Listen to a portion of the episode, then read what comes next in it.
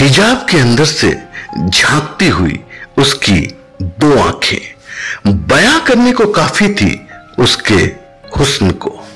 अदाओं में सोखियाँ और नजाकत भी थी। मिजाज में रंगीनियत और अल्फाजों की धनी। पर बंदिशों में थी अपने सरपरस्तों की। रोती बिलखती अपनी आज़ादी के लिए, पर उसे सुनता कौन? बहरे जो थे, पर उसे सुनता कौन? बहरे जो थे। नमस्कार, सत आदाब वेलकम और गुड इवनिंग दोस्तों। आज आपको समाज के चेहरे से रूबरू कराने की एक छोटी सी कोशिश है।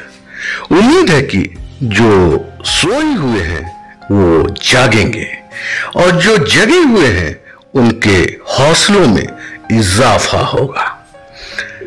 मेहसा अमीनी, एक 22 वर्षीय कुर्दिश युवती की मृत्यु हो जाती है।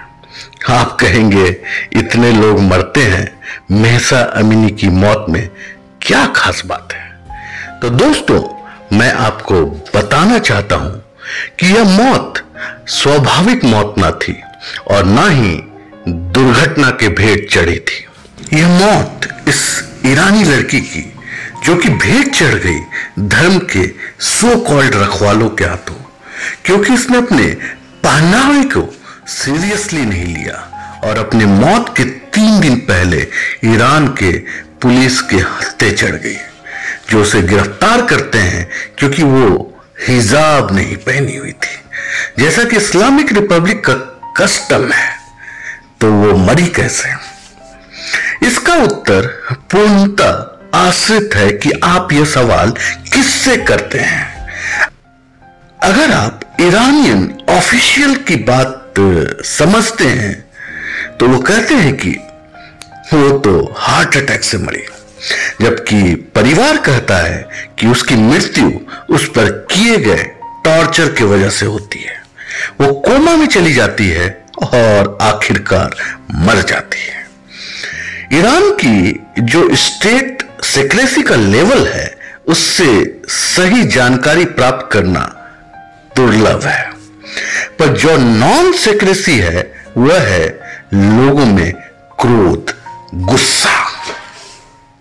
और ये क्रोध और गुस्से का परिणाम है कि लोग सड़कों पर उतर जाते हैं और प्रदर्शन करने लगते हैं।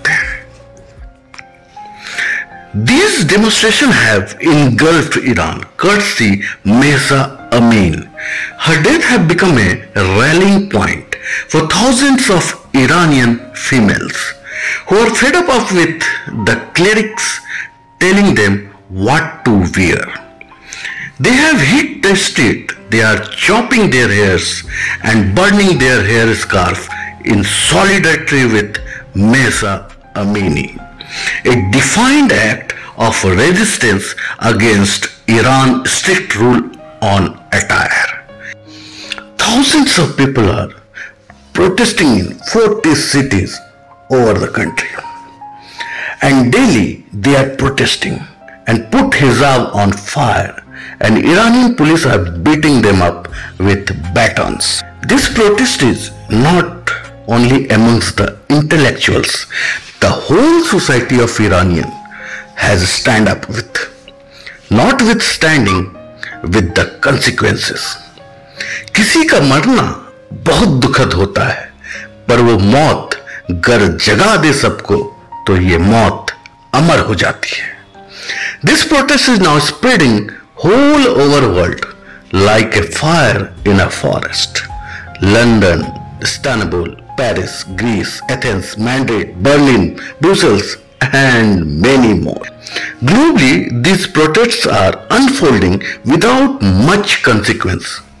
But back in Iran, people are being made to pay heavy price, and that is their lives.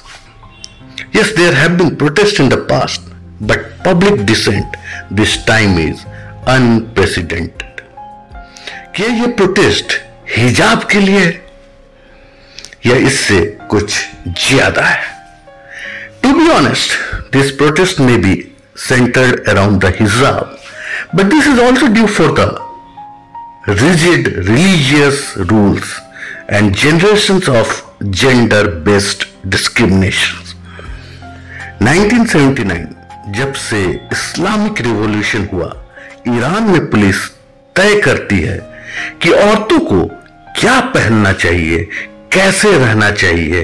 कैसे बर्ताव करना चाहिए?